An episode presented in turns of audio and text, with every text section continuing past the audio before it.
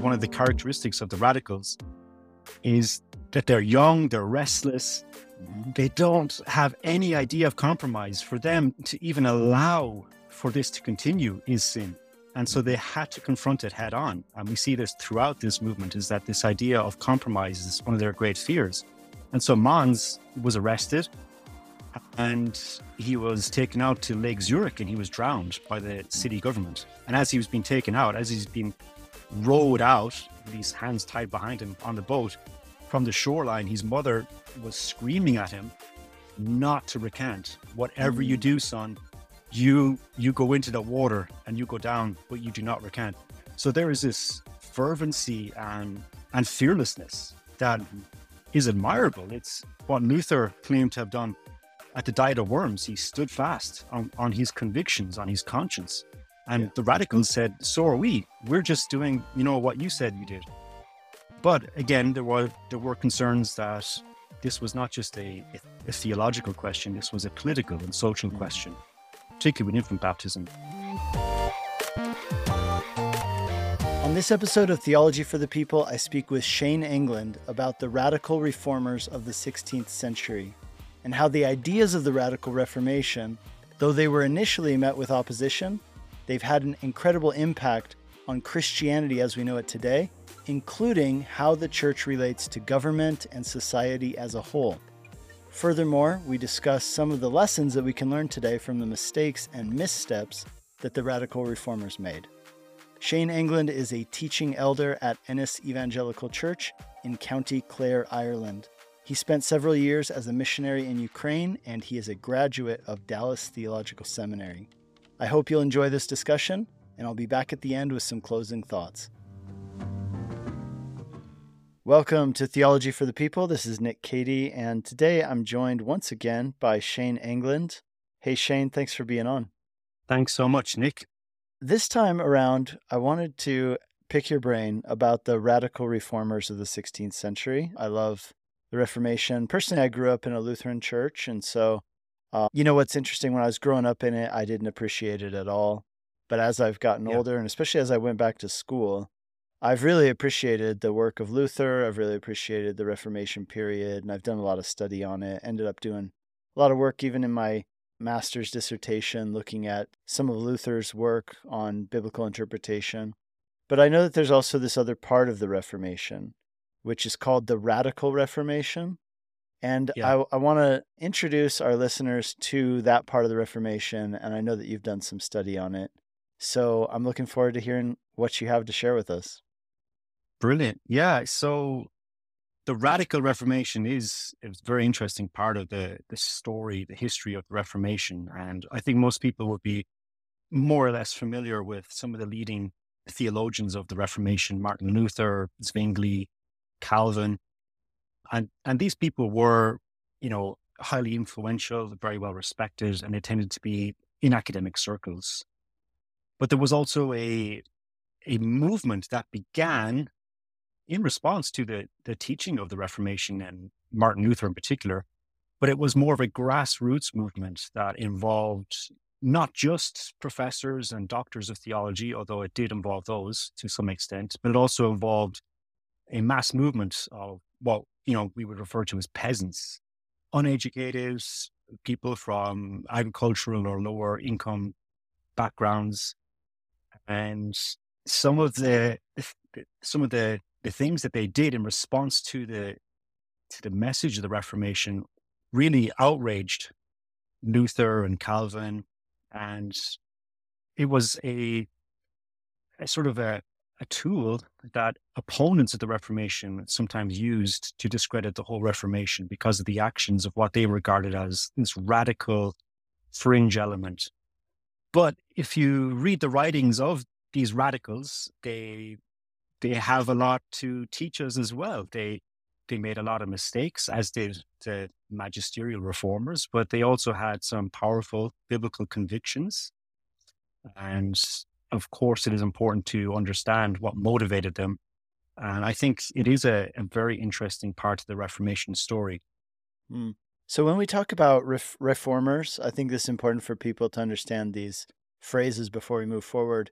So, we are these titles. So, we talk about the magisterial reformers and then we talk about Yeah. the radical reformers. Can you explain the Right. difference between the two? Yeah, so the magisterial, we call them magisterial because they tended to work quite closely with the secular government, the magistrates. And they they had a very positive view of the role of government, even in church life. They had a role, they, they viewed the government as having a, a God ordained role to maintain order and to provide a space for the true proclamation of the gospel. On the other side, the radicals tended to have a very pessimistic view about the role of human government.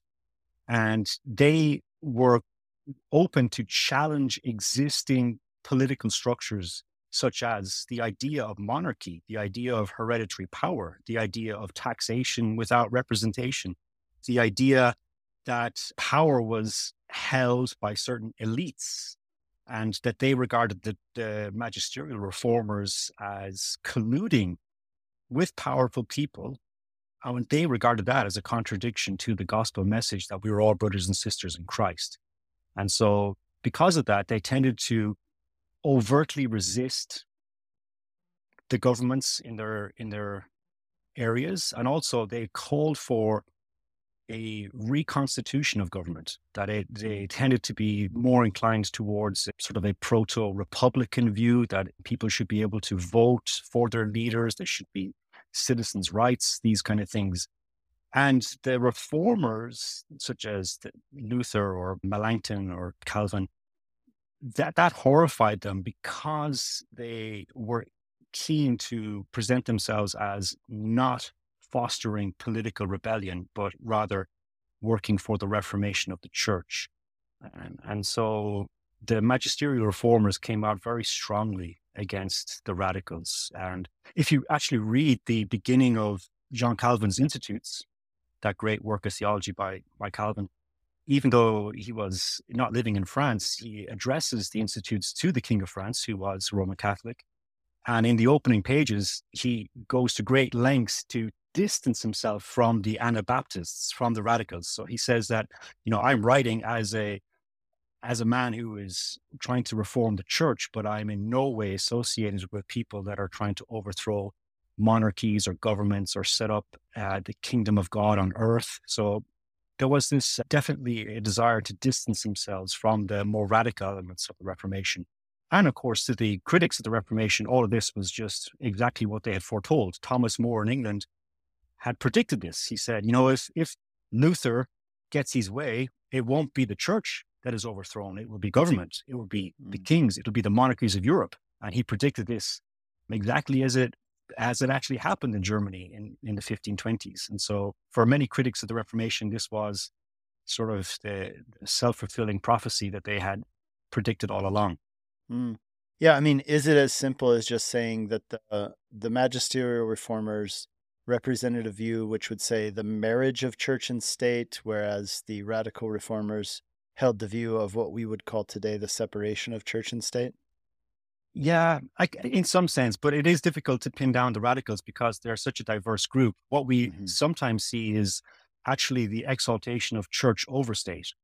In other Mhm. words, that the state is altogether replaced and removed from society, and in its place, you have a a government of the church, where the church is now the civil magistrate, and the church is the sole authority both for doctrine and life. And so you have that radical, you know, manifestation of what government looked like. On the other hand, you do have very many of the radicals who were adamant to maintain a very, very clear distinction between the role of the state and the role of the church. And they advocated for pacifism, for non resistance, but they also really had a strong view that the state had absolutely no role in in ordering or in controlling anything that the church had to do because those were completely separate spheres. So, uh, is it really just the matter of church and state that made them radical? And let's let's dial back a little bit and just say bigger picture. Yeah. Who were the radical reformers? What set them apart from other reformers of Mm. their time?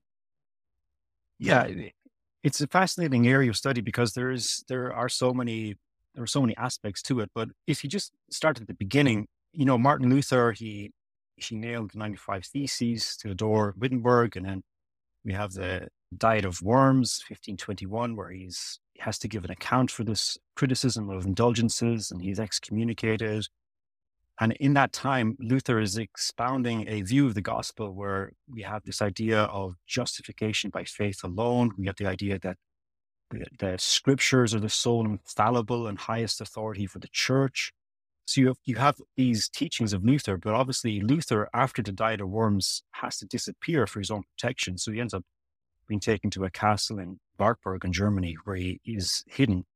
But in the meantime, in the in the town that Luther was teaching in Wittenberg in Germany, his associates in the university begin to push ahead with what they regarded as the logical outworkings of the Reformation as Martin Luther had started it. And so you have some of the professors of theology, one of the main ones being a guy called Andreas Bodenstein von Karlstadt. So he was a very well respected theologian. In fact, he was the the, the doctor of, of theology that oversaw Martin Luther's own graduation with his doctorate in 1512. Mm-hmm. And what, what Karlstadt said was, we need to push ahead with the full reformation of the church right now. And that involves taking what Martin Luther said about the priesthood of all believers to its full extent. And so he began to dress like a peasant. He wouldn't wear clerical robes when he was leading church services. He began to lead church services in German, disregarding the Latin liturgy. He ordered all images and crucifixes taken out of churches and destroyed.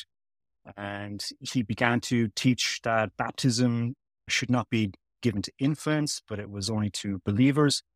And this caused a lot of trouble in Wittenberg. And already there was trouble enough, but with these reforms being pushed through in such a forceful way, with much opposition from some people, but also insisting that this had to be done and using coercion, even burning crucifixes, attacking priests in Wittenberg that still used the old Latin liturgy. So very confrontation, very aggressive. And when Martin Luther found out about that, he had to return from Wartburg and try to try to maintain peace and order. And Luther's big fear was that really what the radicals like Karlstadt were doing was nothing more than legalism. It was attempting to enforce their standard of worship and piety on the people and basically judging and casting out of the church anyone who wasn't willing to go along with their programs. And so, you know, that that's where it began is with this idea that the Reformation needs to happen now and it needs to be a full Reformation. There cannot be any compromise, even on secondary issues, even on the language we use. It has to be a, a holy church. And so you see that, and Luther's response is, is to criticize it as the spirit of legalism. But also within that movement, then we begin to see a strong emphasis on a an experience of God in a personal sense that supersedes a scholarly approach to the Bible. And there was this divide emerging between what people saw as spirit filled Christians and students or scholars of the Bible. And the spirit filled Christians began to maintain that people like Luther, people like Luther were the problem. They, you know, they just studied the Bible all day long, but did that change anyone's life? Did that actually produce hmm. holiness? Did it produce social change? Did it attack questions of injustice? And they would say, no, he doesn't do any of that. He just talks about theology all day long. And so they began to say that really the driving force for change in the church isn't the clear articulation of theology. It isn't addressing theological misunderstanding. It's people filled with the Spirit that are opened to this inner light and are willing to walk in a radical obedience. And so you you see this criticism then by the radicals of people like Luther and the magisterial reformers as being soft on sin, as not being consistent, as being cowardly. That was one of the main accusations that a lot of the radicals would throw at Luther. One of his critics was a guy called Thomas Munzer. And Munzer wrote a, pamphlet against Luther where he described him as just this big, fat, useless scholastic who basically is a coward who just wants the princes of Germany to protect him. And he said Luther has never experienced persecution, but he keeps telling everyone about how he had to be rescued and go to Wartburg Castle. And, and Munzer said the the problem isn't the Bible. You know, you can read the Bible all day long. The, the scribes and the Pharisees, they knew the Bible. That's not the issue. It's the spirit. It's being willing to be led by the guidance of God. It's being willing to be led by prophetic dreams and visions. That's when you will see true reformation. And so you, you already begin to see a departure from some of the main teachings of the magisterial reformers concerning the authority and centrality of Scripture. And, and, and from that flows a lot of different views on certain questions, but also some major political upheaval in Central Europe. Hmm. Yeah, I'm sure our listeners, as they're listening to you talk about these movements and the ways that things started to to go, I'm sure that they can start to maybe draw some connections between modern day movements, both political, social, mm. and even like in practical theology, right? Like where do you what what role does studying theology play as opposed to personal experience and mm-hmm. you know like you said being filled with the spirit experiencing prophetic dreams social change these sorts of things. I think there's so many implications for this. Now let me ask you this. Yeah. The title radical mm-hmm. I, i've heard different things about like who applied it and how it what it meant but what would you say to that? Who gave them this title and what was it what was the meaning yeah, it is a modern title, but uh, back then Luther would have called these people Schwarmer, which is like swarmers, like fanatics. And he said they are, these are fanatical people that are consumed with a spirit of legalism because they compare themselves to everyone else. They think that they are some kind of elite vanguard of Christianity. Um, and all they talk about is their own experiences and their own visions and their own dreams. So in in the days that this was unfolding, you you know, you had titles such as fanatic or, you know, the spirit prophetic Christians. But yeah, it, it is a put down. It is certainly an, an attempt to dismiss these people as an aberration. Yet within this movement, you could say that there is sort of the the logical unfolding of what Luther had been preaching. Maybe that Luther would even have backed away from some of the things he had said had he had he foresaw this. I mean, if if scripture is the final authority, then then absolutely, you know, people felt that they had the right to question many aspects of Christian worship, including baptism, because people, you know, studying the Bible said, you know, this is not a doctrine that we find in scripture. You had people saying, look at Christ. He was, you know, circumcised on the eighth day, but he wasn't baptized until he was, you know, in his 30s. So you know, it's not just a replication of, of circumcision. This is, you know, for to follow Christ, as you say, he is our model.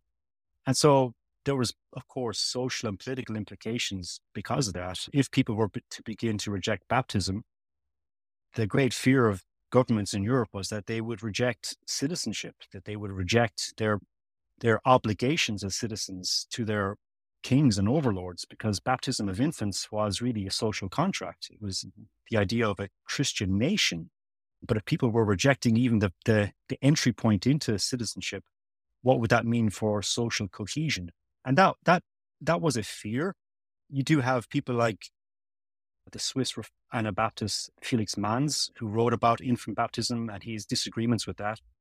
And Manz is at pains to say, I'm not advocating for revolution. I'm not advocating for violence. I'm not advocating for overthrowing government. I'm advocating that we be good citizens, but that we be biblical and that we teach what the Bible teaches about baptism as he could understand it from his reading, which was that it is a believer's baptism. It is a follows a confession of faith. That's how Manz viewed it. And he was teaching in, Zur- in Zurich, where we have, you know, Zwingli, another one of the great magisterial reformers, and this caused huge problems. And Zwingli elicited the, the city government to forbid Manz from preaching, and he was arrested. And every time he was released, he would just start open air preaching. Every time he was threatened, he would just, as soon as he was released, he would continue preaching infant baptism.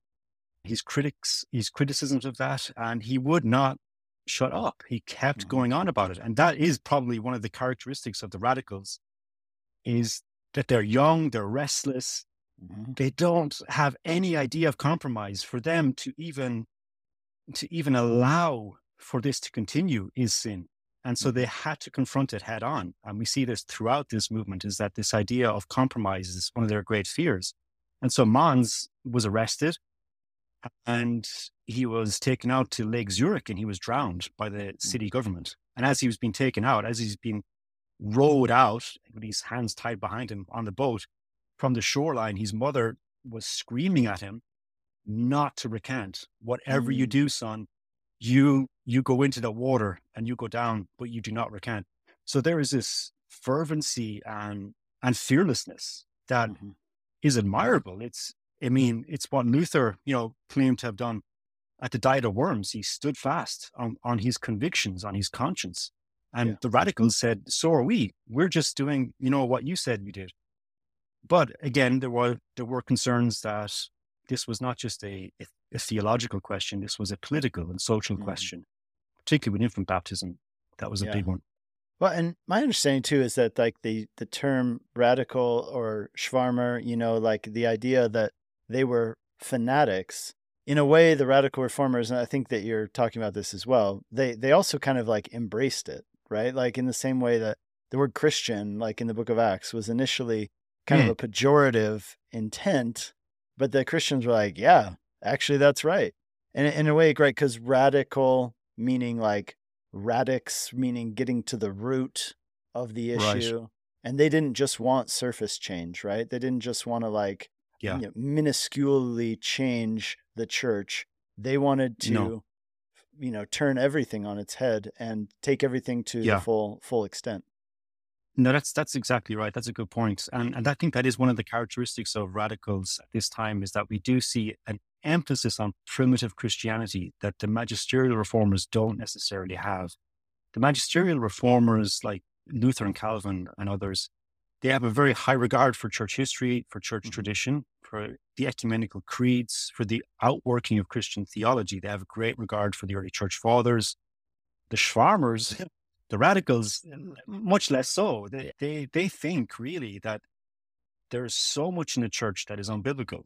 Even the way people dress. Like, why, mm-hmm. why do pastors wear robes? Where did that come from? Show me the verse that says that's okay. So, mm. you know, we talked about Karlstadt, one of Luther's colleagues in Wittenberg. Well, he refused to be called Dr. Karlstadt, even though he was a professor. He wanted to be known as Brother Andy and he Mhm. wore peasant's clothes and he acted and lived like a peasant. And this, you know, Luther said that's just a new form of of monasticism. Wearing these common clothes is just a badge of honor. It's an outward emphasis, Mm. and that was what Luther was saying: is that you know, tearing down icons and burning crucifixes, you know, that's attacking the outward question. What about the heart? What about the fact that the heart is the greatest idol maker? That's the issue. And, and that was Luther's criticism. But on the flip side, people like Munzer and Karlstadt would say, well, Luther, you're just compromised. You're refusing to address the issues that we're addressing, and we're not afraid to do that. Karlstadt eventually left Wittenberg and he was a pastor elsewhere in Germany. And he met up with Luther. There was a famous meeting. They, they met up in a pub, the Black Bear Inn in Jena in Germany. And they had a, a, a huge fight and debate. And eventually Luther just threw a gold coin on the table and said, do your best.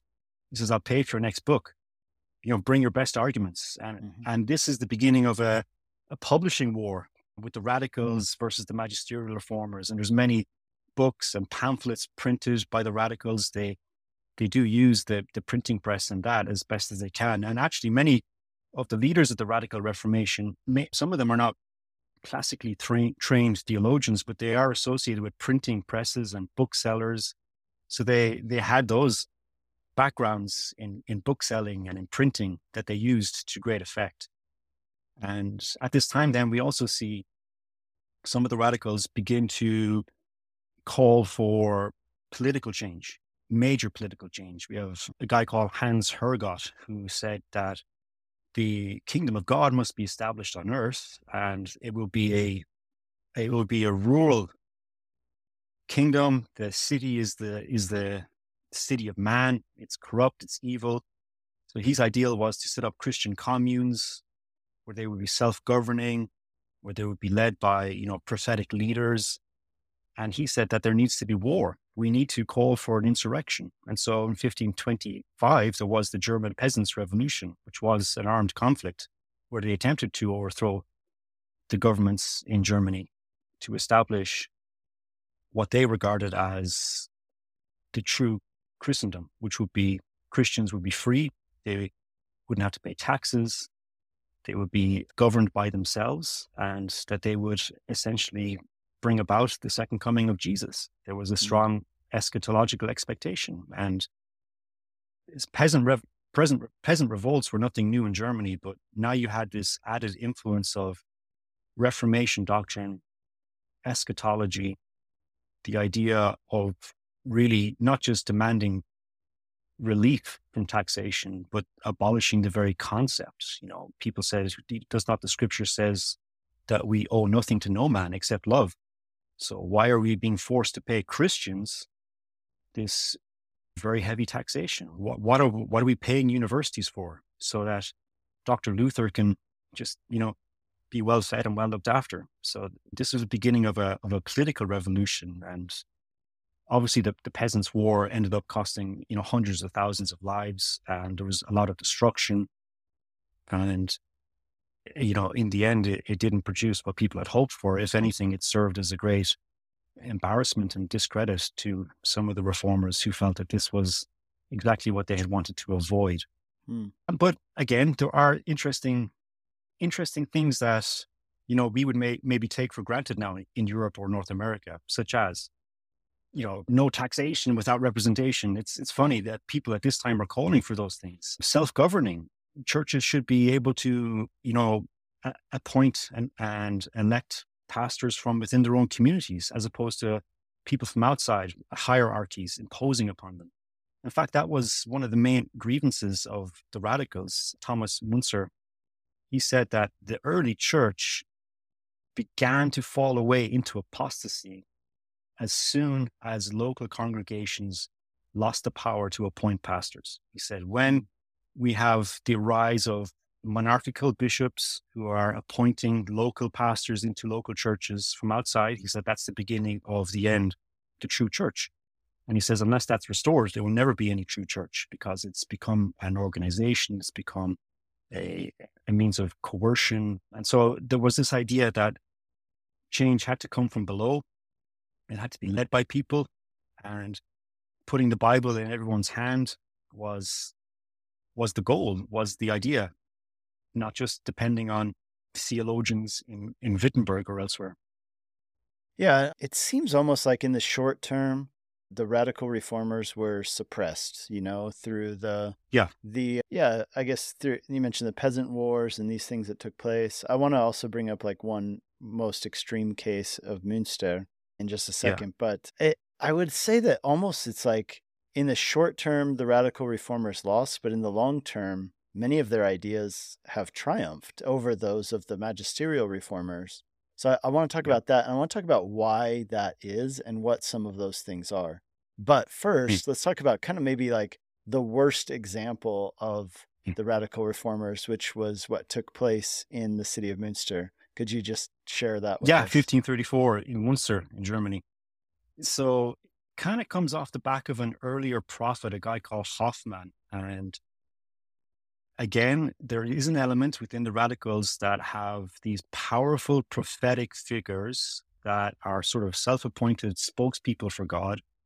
They they tend to have a great emphasis on prophetic visions and insights. They tend to have a very strong anti-clerical bias. They they tend to have a very dim view of university theologians. They see those people as just dead, no spirit, pure, you know, useless. And also they tend to have very massive distrust of the government, that it's a source of tyranny and oppression. So Hoffman, Melchior Hoffman was one of these prophets, and he came to Strasbourg and he predicted that Jesus Christ was going to return in 1533 and that Christ was going to come to Strasbourg and set it up as a new Jerusalem and he gathered around him, eh, you know, very many followers. And you have this charismatic leader who's causing unrest in Strasbourg. So he's arrested. you know, Jesus doesn't come in 1533, so Hoffman is executed. So many of his followers they they they leave, but they're attracted to another sort of group of charismatic teachers in another city in Munster in Germany. And then you, you have a man called John Leyden, and you also have a, a man called Jan Matthys. And again, we have this similar pattern where you you have people coming into the city with a message of freedom, a message of sort of prophetic insight. And the city of Munster, the you know, the, the Catholic authorities are driven out.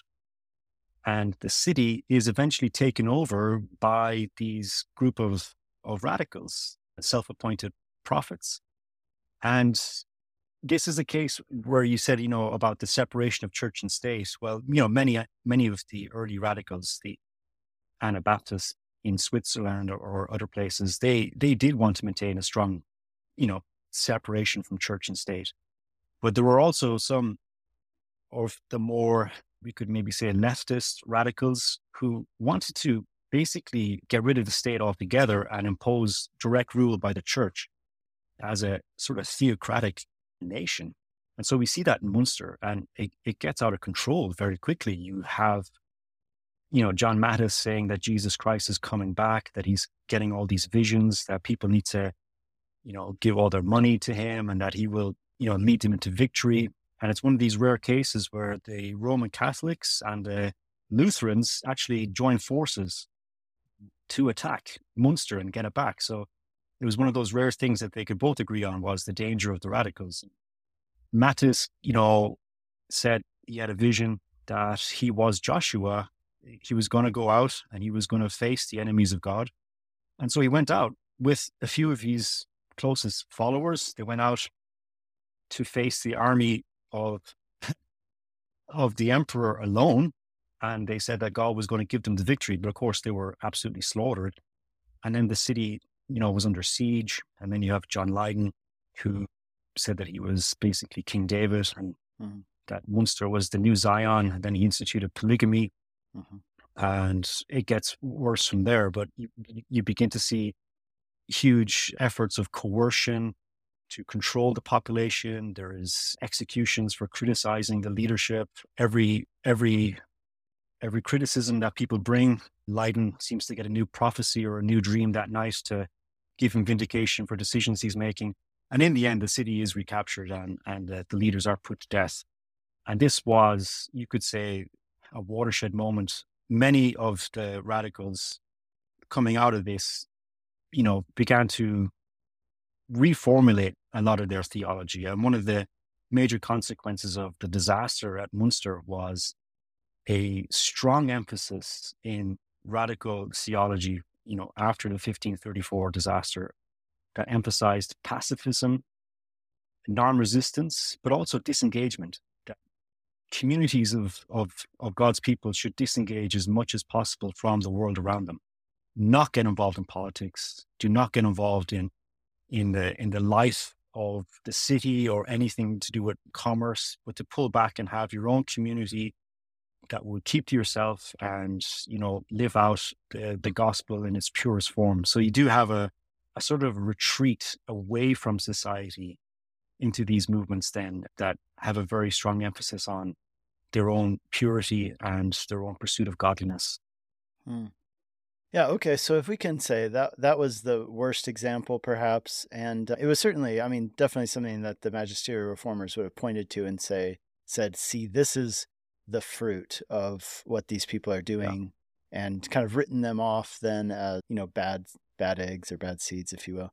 But yeah. I'm wondering, you know, as we mentioned earlier, the ideas that the radical reformers put forth, some of them at least, did eventually triumph, and we see their triumph, I think, in the West today. So, talk about that. Like, what do you think are some of the the most positive, lasting impacts of the radical reformers? And what are some things that we can learn from them or glean from them today? Yeah, you do begin to see the emergence of a nonconformist branch of Christianity that does not seek to receive endorsement or support from the state. And I think that is a very healthy thing. Mm. It's eh, obviously, it seems obvious to us now. I mean, but it, it wasn't obvious in, in Europe in the 16th century that this was a good thing. It wasn't obvious for many reasons. Um, and it's still not obvious, you know, in, in different parts of, of the world today that that is a good thing. But eh, it's an incredibly healthy thing that the church sees its mission, you know, to proclaim the gospel of Jesus Christ, and that in fact, to to seek the role of the state to enforce orthodoxy or to enforce belief and conformity is anti-gospel, mm-hmm. and the the radicals they paid a very high price for that. They paid with martyrdom and you know much worse. They they but they stood fast to that principle, and I think it is a very it's a good principle that has definitely produce fruit. That there is a, an idea that there is should be a freedom of conscience, and you know this is not to discredit the magisterial reformers, but I do think that this was a, a, maybe a blind spot, even within Reformed and Lutheran theology at, at this stage. Obviously,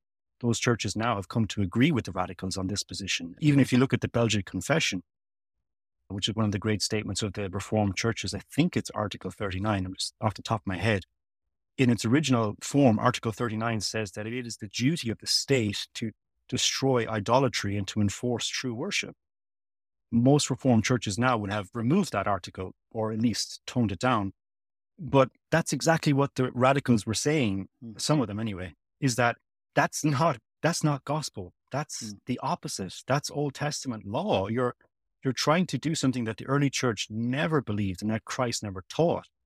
But for people like Calvin or Zwingli or Luther, they would they would disagree with that and say, no, the the state must have a, a role to enforce true belief and to oppose with violence unbelief.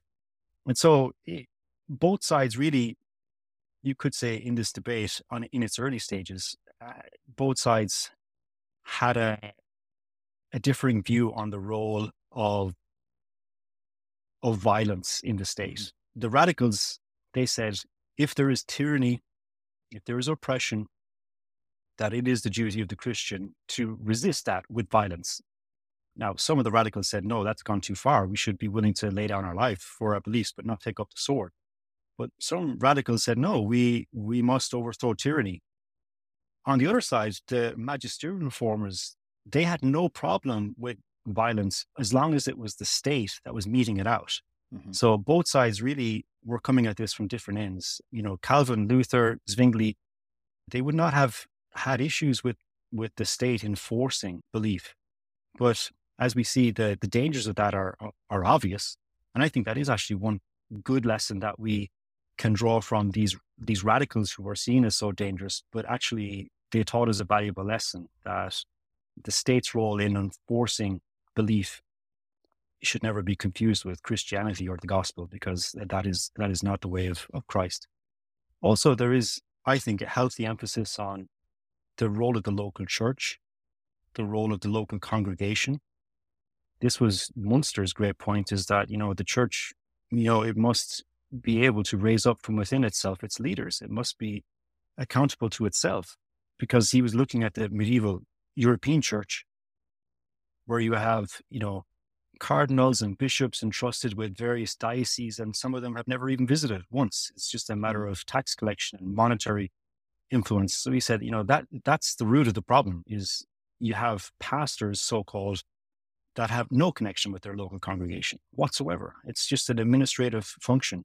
So we said we need to, you know, have a a community that brings from within itself and recognizes from within itself its leadership and its pastors and the people that the Spirit has gifted. So I think that that I would agree with that. I think that's a mm. positive emphasis. Of course, bringing the Bible into the vernacular, having church services in the vernacular. The radicals were the first to do that, even before Luther. So the magisterials were, they eventually got there, but Karlstadt already in Wittenberg was giving the, the liturgy in, in vernacular German. And his emphasis was, you know, there's absolutely no reason to keep the Latin because people don't understand that. Luther's counterpoint was, well, it will offend some people. And for the sake of peace, would we not rather progress slowly? Not everything has to change at once. I think there is some wisdom in that too. Mm-hmm. Yeah. But I think the emphasis of Karlstadt was correct. There is no point in having an aesthetically pleasing worship service in a language you can't understand. It's mm. it's entertainment. It's it's it's not worship. I mean, for the radicals, that was it was a no brainer that we would keep these liturgical forms that were not understood by people, and that people should be engaged with the scriptures. Every man. Luther obviously had a strong emphasis on scripture alone being the highest authority of the church, but in his dealings with the the Schwarmers, the radicals, he even tells us in his his famous tract that he wrote against the Zwickau prophets. He said, you know, that he was at a meeting and this peasant came up to him and addressed him in the informal du in German. And, and Luther was like, okay. And this guy started going off about the Bible. And he, Luther said he didn't have a clue what he was talking about. And he said, this is exactly what Karlstadt is doing. He's basically giving these people the confidence to engage in theological dispute, but they don't have a clue what they're talking about. Mm-hmm. Maybe in that case, the guy didn't have a clue what he was talking about. But again, that emphasis by the radicals that a peasant should be able to engage with a theological professor about the faith that they share, that's not a bad thing. And that's not being disrespectful. That's actually good. And, mm-hmm. you know, Luther felt it was, it was too fanatical and it, it did kind of for Luther, it seemed to just speak of bad manners. But for the radicals, it was imperative that the people were engaging with the things that they professed to believe. So I think that's also a valuable thing that they, they gave us. Yeah, I think there are so many ways in which, like, uh, somebody today listening to this, I think particularly in the United States with our history of being a nation founded by people from the radical Reformation, right? Like, uh, right. Uh, pilgrims. Nonconformists. Uh, yeah, mm. nonconformists. Mm that these people really set up our government and the way that our society functions. And then mm-hmm. Europe, in many ways, has, I don't want to say like caught up to it because I'm not sure that we can just, you know, flat out say that it is the best way. But I would say, you yeah. know, Europe in many ways has has changed and taken on many of these same values and, and principles.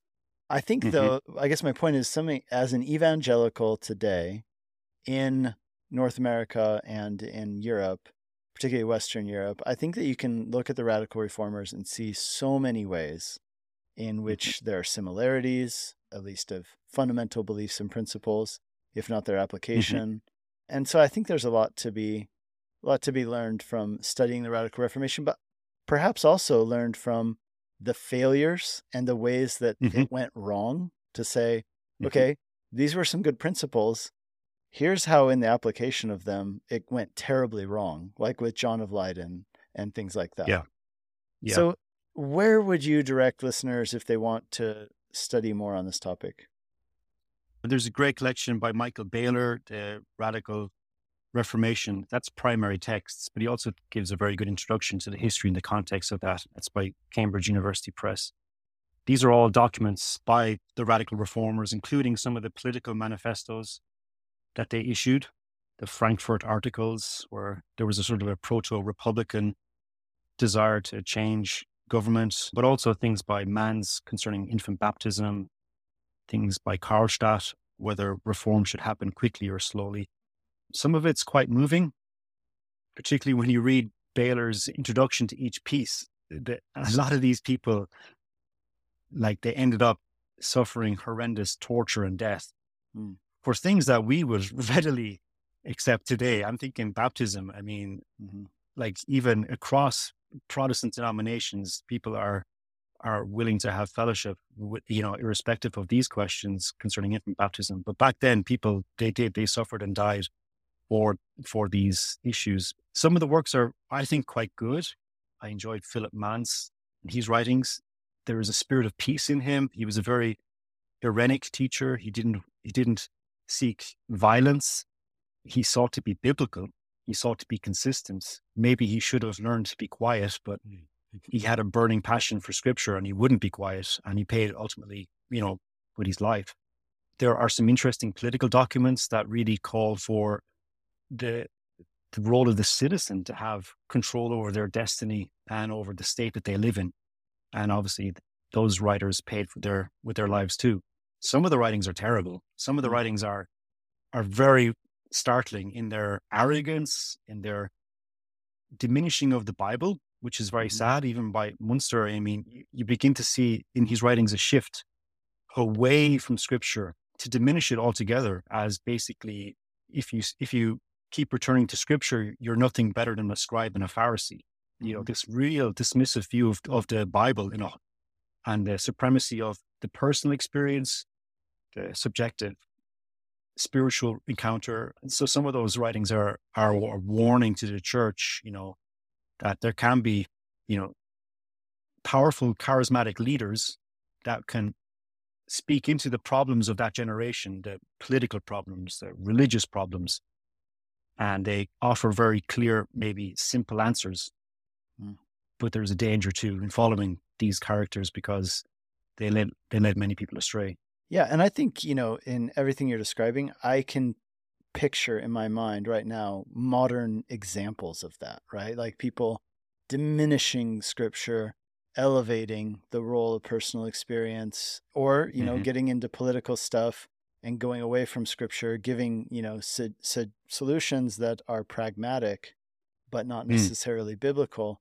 And so it's a good reminder to us. I mean, this is why we study history, right? Is to to learn these sorts of things and apply them to our present day.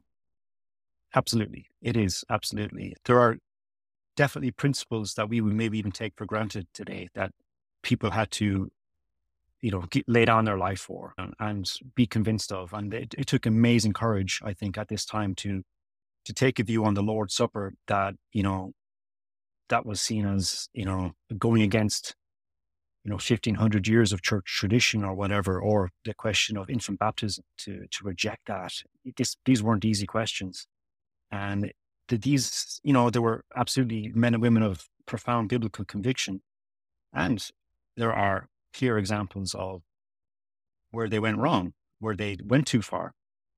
And that's, I think, why we can we can we can study both the radicals and the magisterial reformers. They they both can present us with much to learn and much to to to ponder and to correct as well. It has to be said that the problems often the radicals are, you know, generally seen as the sort of the problem child of the Reformation, the ones that kind of just were immature and and crazy, you know. But like we said, you know, the Belgic Confession, you know, basically saying that the state has to, you know, enforce worship through violence.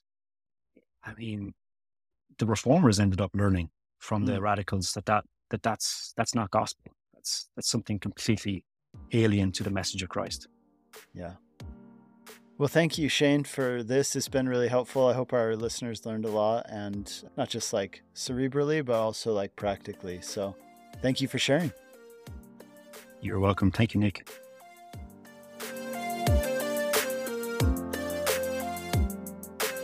Thanks for listening to this episode of Theology for the People. If there's ever a topic that you'd like to learn more about, there's a section on my website where you can submit questions and suggest topics for me to cover. That can be found at nickcady.org. If you haven't subscribed to the podcast yet, make sure to do that. That way, when new episodes are posted, they will be delivered right to your podcast app. We have some great episodes coming up. We have at least one more this season with Shane. We also have some upcoming episodes with Mike Neglia as well as some crossway authors on topics such as the Sermon on the Mount, the Beatitudes, and so on. Hope you'll stay tuned for those and keep an eye out for them in your podcast app. If this episode was helpful, please share it with others. If you'd like to support the podcast, the best way you can do that is by leaving a written review on the Apple Podcast app or on Spotify.